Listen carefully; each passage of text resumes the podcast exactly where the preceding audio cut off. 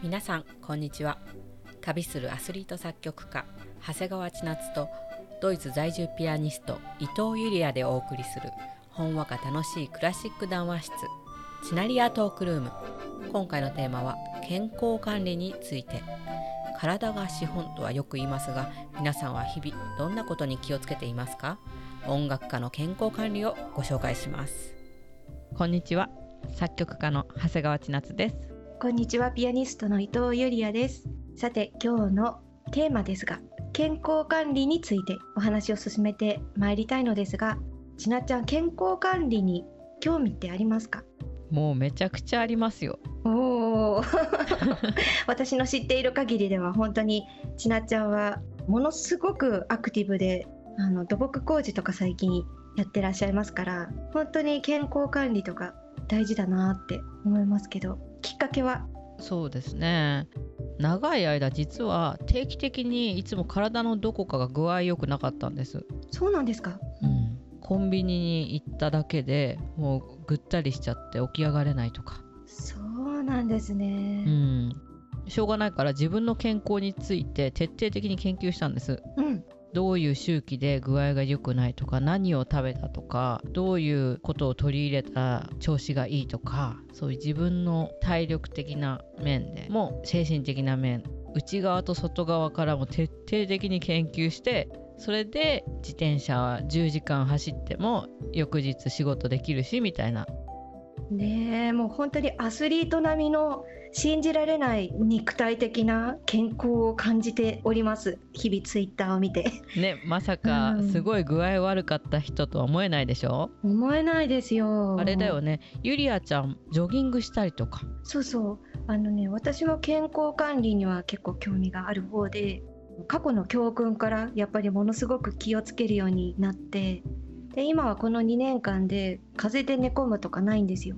で一番ひどかったのが4年ほど前にインフルエンザに重いのにかかってしまって1回入院もしてでその時にね 咳が尋常じゃなくてこう吸引器とか自宅で使用してもう完治までに3ヶ月近くかかったんですよ、うん、でそれを機にかなり健康管理に目覚めました。そうだったんだ、うん、なんかあの音楽家とか関係なくして普段の健康管理って何か思いつきますか？やっぱりさよく寝るとかバランスよく食べる、うん、あとは軽く運動して体を動かして時々人と交流する。お酒を飲みすぎない。本当だ。あのそれを言ったら私お酒飲めないタバコ吸わないコーヒー飲めないみたいな。そうなんだ。えコーヒーも飲めないの？飲めないんですよ。そっかカフェインにきっと耐性があまりないのかな、うん。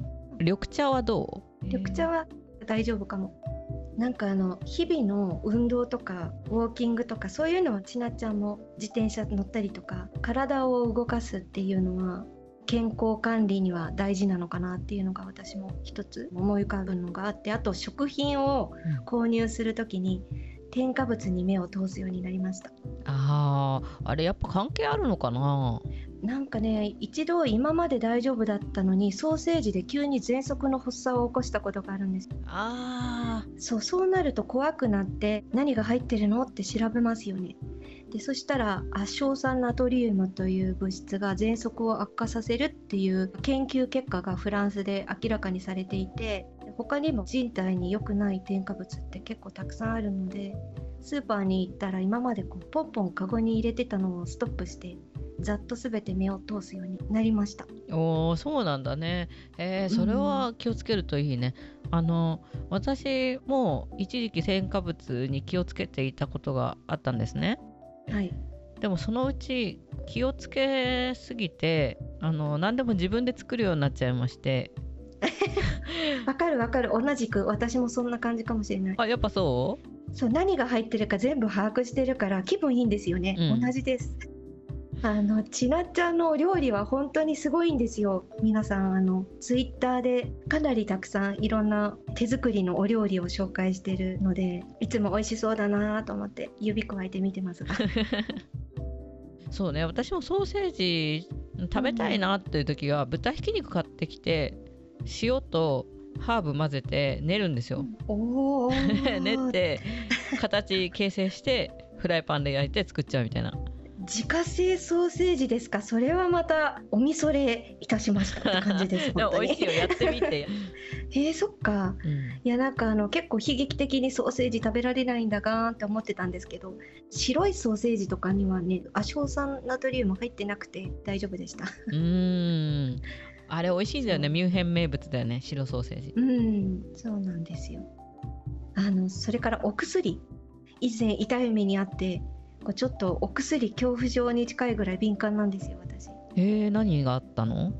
なんかあの使い方によってはもちろんものすごく助かるし病気が治ったりする大切なものなんですけど前までは大丈夫だった鎮痛剤でイブプロフェンっていう名前のお薬を使った時にアレルギーショックを起こしたことがあって喘息の発作が起こるんですよ。えー、でアスピリン系がダメみたいででそれで興味を持ったのが薬草学なんですね。そうで以前からたまたま薬草学を学ぶ機会があってでハーブなどで自然の素材と効能で病状を談話したりとか治癒したりとかできる奇跡を痛感して以来自家製ホームメイドで薬草茶を作って飲んでます。すごいよね。あの積んできて洗って乾かしてっていう工程をやってるんでしょ？そうなんです。山で積んできてみたいな。以前私もゆりあちゃんからフラオエンマンテルうんそうそう。日本語で言うと婦人のコートっていうのかな？はい。お茶いただいたんですけどすごくいいねあれ。そう収穫してボール状態になってるんですよ。でそれをカットして袋に詰めて。えー、大変な手間と工程がねかかってるんでしょうね。私もよく聞くので本当に重宝してますあれ。でね話をズバリ音楽家としての健康管理に持っていきたいと思いますが何かありますでしょうか？これは思うんですけど音楽家ってほぼアスリートなんですよ。もう同じく同感やっぱりピアニスト集中して何時間も練習するわけだし体幹体を軸をぶれないようにさせるっていうとすごい体力がいると思うんだよね。作曲は体力はまるで必要ないですけど例えばショパンとかバルトークみたいなちょっと病弱みたいな人でも作曲してますからね。青白い感じの肖像画しか残ってないですよねでもさだからこそ作曲家も家でずっと引きこもって音楽書いてないで、時々外に出てこうヘルシーに動かした方がいいと思うのよ体を。うーん確かになんかシューベルトさんもモーツァルトさんもみんな早死にじゃないですか ショパンも うーん確かに言われてみればそれを考えるとものすごく酷使しているんじゃないんでしょうか作曲をするということはうん、そう思うよちょっとねあのバランスが演奏家に比べると良くないんじゃないかなって。生み出すっていうのはやっぱり大変なのかしら？うーん。頭は使うけど体使わないじゃない？バランスが取れてないんだと思うよ。なるほど、うん。まあ、ピアノの練習は頭使っても体を動かしてますもんね。そうもう指先なんか動きまくりじゃない？そうね。それちょっとなんかすごく説得力を感じました今。なんか私は最近1日毎日2回ヨガをやってるんですけども精神的な面と体力的な面っていうのをちょっと1回リセットさせてあげるっていうう。いやヨガいいですね。うん。それはなんか本当に続けるっていうのも精神力だと思うんですけど、うん。私も以前ピラティスを習っていたこととかもあったのでその時の、うん、ことを思い出しました。ピラティスっていうのはヨガと似てるんですけれどももうちょっとこうあの筋肉トレーニングみたいなところなんですよまあ私の印象なんですけれども。私ねあの例えば本番の時に猫背だったりとか前かがみになって舞台に出てきたりとかするとこうちょっと見た目が良くないっていうのもあるので姿勢を正しくして生活することっていうのは普段気にかけてます。これって後にピアノ椅子に長時間座って引き起こす腰痛とか背中の痛みの防止にもつながると思うんですよね。あとね練習の仕方なんですけれども10代の時とこう今とでは大きく違うのがエコ練習法なんですけど あのね10代の時はこうフォルテっていうね大きな音で弾く箇所とかも何度も何度も繰り返し同じように大音量で弾いてしまって体力を激しく消耗してたんですけれどこう今はできるだけ効率よく練習するということでフォルテはねイメージの中で頭の中で鳴らして実際はこう引き込む段階では弱音でゆっくり練習してます。へそういうえのと怪我防止というかこう痛めるとかそういうのを防ぐための防衛手段でエコ練習法活用中です。あのそれはゆりあちゃんが考えた練習法なんですか？そうです邪道だとか言われるかもしれないんですけど フォルテとか強い音で弾く箇所ってやっぱり負荷がかかるんですよね腕とかにも。でそこのオクターブとかの広い範囲を指広げてガガガガガッと弾くような箇所とか本当にずっと大きい音で練習してたら腕痛くなりますよ。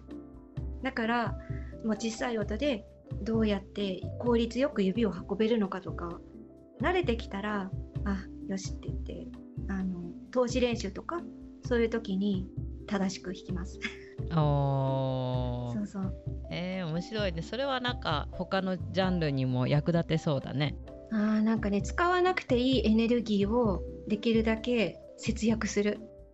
え作曲ではそういうのあるんですか？作曲ではねもう曲が思いつかなかったらあんまりうんうんなってたら無駄なエネルギーじゃない？からもう諦めて寝ちゃうとかね。うん。ねそれって結構健康管理にもつながってますよね。多うん。分メンタルの。そうそうそうそう。やっぱりプロっていうのはこれは私の考えですけど力の抜き加減脱力をどこでしたらいいのかなっていうのがちゃんと自分でコントロールできてちゃんと分かってるんじゃないかなと思いますね。うん容量が良くなるっていうことですよねきっと。うん、そう思います。うん、すごく大事な、ここは絶対やらなきゃいけない、力入れてもいいっていうところと、ここは力入れなくていいってところは分かってんだよね。うん納得。あの投資練習とかして本番のテンションでね楽譜通り強弱をつけて練習する段階ではこう弾き終わった後に腕の筋力トレーニングとかしてます片方1 5キロの小さなダンベル使ったりとかゴムバンドフィットネスの知ってますか？輪っかになってるのとか。あ、はいはい。あれを使ったりとかあとはフィットネスボール大きいのを使って壁で腕立て伏せとかしてます？こうやって。すごい。そうあのでもこれは本当にインテンシブの集中的な練習してる期間本番前の期間とかのみでやってるんですけど、へーピアニストってそんなことやってるんだな。そうなんですよね。なんかこう練習後とかに筋トレとかストレッチングとかして腕のメンテナンスしてます。うん。もうさっきちなっちゃんが言った通りやっぱりアスリートなので私も。うんそういうのはやってますねあとなんかそのアスリートで思いついたんですけど体のメンテナンスでマッサージとかあのスポーツ選手とか普通にセットであるじゃないですか。メニューで。何気に演奏家にもこうこれが必要なんじゃないのかなって思うんですけどなかなかね演奏家専門のマッサージ手術とかそういうのあんまり見たことがないので今後なんかこうそういうのが出てくるといいんじゃないかなって勝手に思ってるんですね。フルートとかバイオリンとかって体勢にちょっとこうあの片方に偏ってるので負荷がかかっているんじゃないかなとか思うんですよ。で私あの以前マッサージに通う時期とかもあったんですけれども今実は大のお気に入りの健康マットがあって何何？プラナマットっていうんですよ。うん。の針千本のマットレスなんです。でその上に寝転がって小さなプラスチックの無数のトゲトゲチクチクの上で静かにこう横たわってね読書したりとかお昼寝したりとかするのを毎日15分から30分ぐらい寝っ転がってると例えば背中が痛いとか腰痛だとか不調の時なんかもこれで治りました私。へえ、ちょっとプラナマット買ってみようかな。それ痛くない買ってみてください。絶対絶対いいですよ。おすすめ。これ私知人におすすめされたんですけど今でも大感謝してます。なんかこう皮膚を直に当てて体重をかけるので結構痛いんですけど指圧と針の手術を一度に受けてる感じ。で起きた時のスッキリ感とか内臓なんかも調子良くなるし、うん、かなり重宝してますなんかそういうスポンサーがいるのかなみたいになってきちゃいましたけど。個人的なおすすめになってしまってスポンサーいません。えちなっちゃんはなんかグッズとかそういうの使ってるとかありますか？なんか、うん、特にないな。やっぱり自分のね体の負荷でやるような感じが多いからね、うん、ヨガかやっぱり、うん、だね。道具使えませんもんね。うんヨガマットぐらいかな一番エコでいいですね。そんなところでしょうかはい。さてさて今日の音源なんですけれどもちなっちゃんの音楽でお願いしたいと思います。はい。今日の音楽はもう健康的な感じの曲探したんですけど、ツイッターの深夜の2時間 DTM というイベントでマーチというお題が出たんですね。それで作りました私の曲でエビフライマーチをお届けしようと思います、はい、長谷川千夏作曲。深夜の2時間 DTM よりエビフライマーチ。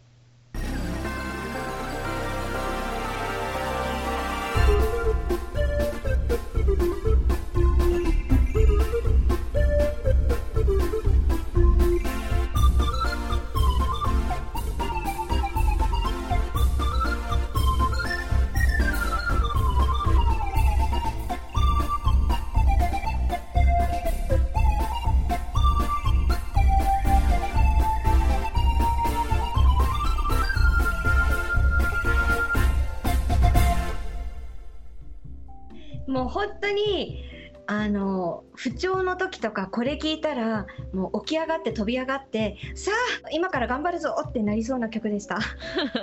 健康的なマーチでした。ありがとうございます。まさかこの収録に使うなんて作った時はね思いませんでしたけどね。そうですね。でなんでエビフライなんですか？ちなみに。うんその時ちょっと揚げ物系にはまってたんですよね。あーお料理ねということでした。はい。はい。えーと、次回のテーマはエチュードについてです。練習曲と聞くと皆様どんなイメージを持たれますでしょうか？作曲家視点、ピアニスト視点からエチュードについてトークを繰り広げてまいりたいと思います。お楽しみに。番組の感想やテーマのリクエストなどがありましたらぜひ Twitter でチナリアトークルームを検索してコメントをください。お待ちしてます。はい今日もありがとうございました。ありがとうございました。ではまた。はいまたね